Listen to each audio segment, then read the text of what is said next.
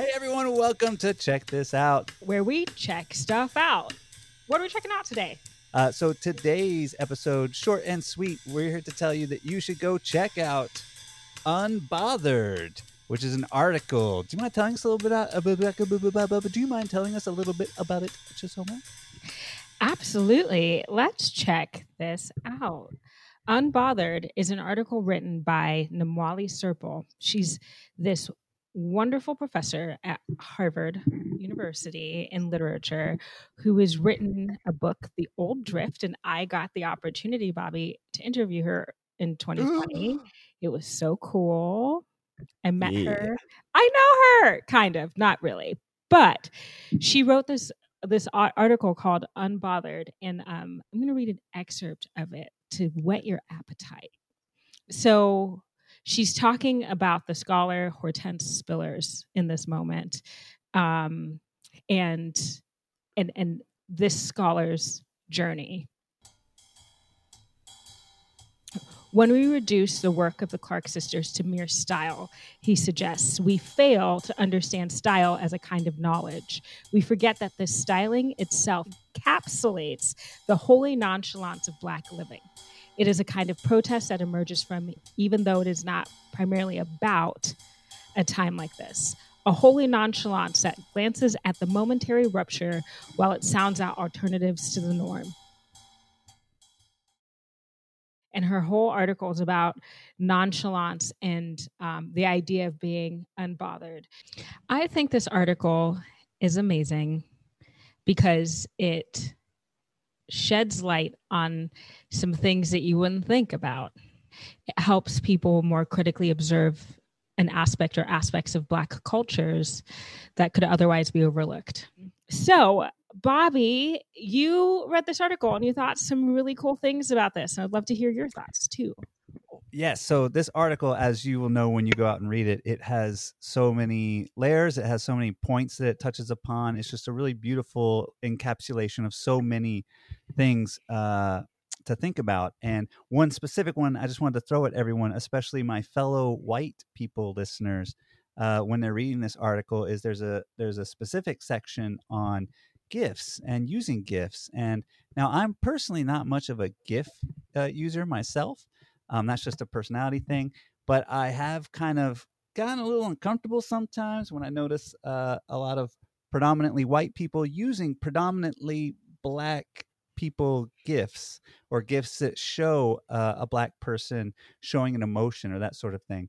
And uh, it always kind of like I had a vague idea of why it's kind of unsettling, but this article did such a great job of like focusing in on that and kind of and really digging into that more in a really cool way. And something that, of course, it relates to us as swing dancers and jazz dancers and lovers of jazz is that uh, you know it kind of harkens a little bit back to minstrelsy a little bit. The idea of of of black people being stereotypically exaggerated in their emotions, exaggerated in their expression, and specifically white people living through that stereotype.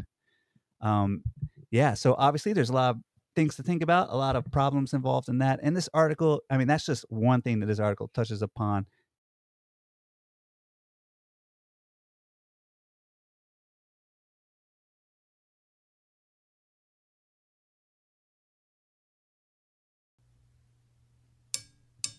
So, Bobby, this article made you think. And I'm sure there were some questions in your mind as you were thinking about this article, as you were reading it. And I would love for as our listeners to think about some of these questions as well. You mentioned GIFs. I would love for us to think about how we use GIFs. I know that as a Black woman, when I saw that uh, emojis, emoticons, GIFs, etc., when there were more of those that allowed me to choose a darker skin tone, I got really excited because that was reflective of what I look like and my experiences. And so some of the GIFs that um, are out there are truly reflective of our exact experience. Um, I've thought for myself as a cisgendered heterosexual woman um, about my use of GIFs um, with like people from the LGBTQ community and what I might be doing when I'm if I'm using those kinds of GIFs. And and this isn't to say that people can't use GIFs, but it's just to think about how we consume different aspects of media, right? And so I think Namwali has us ask some questions, and she also poses some really great statements about our world and Black cultures. Another thing that Namwali says in her article, is she uses the phrase, um, a time like this. So I would love for you to think about a time like this. What makes this time different? And, and how can we move forward? How can we take our knowledge of a time like this and um, use that knowledge to help us propel change as we move forward?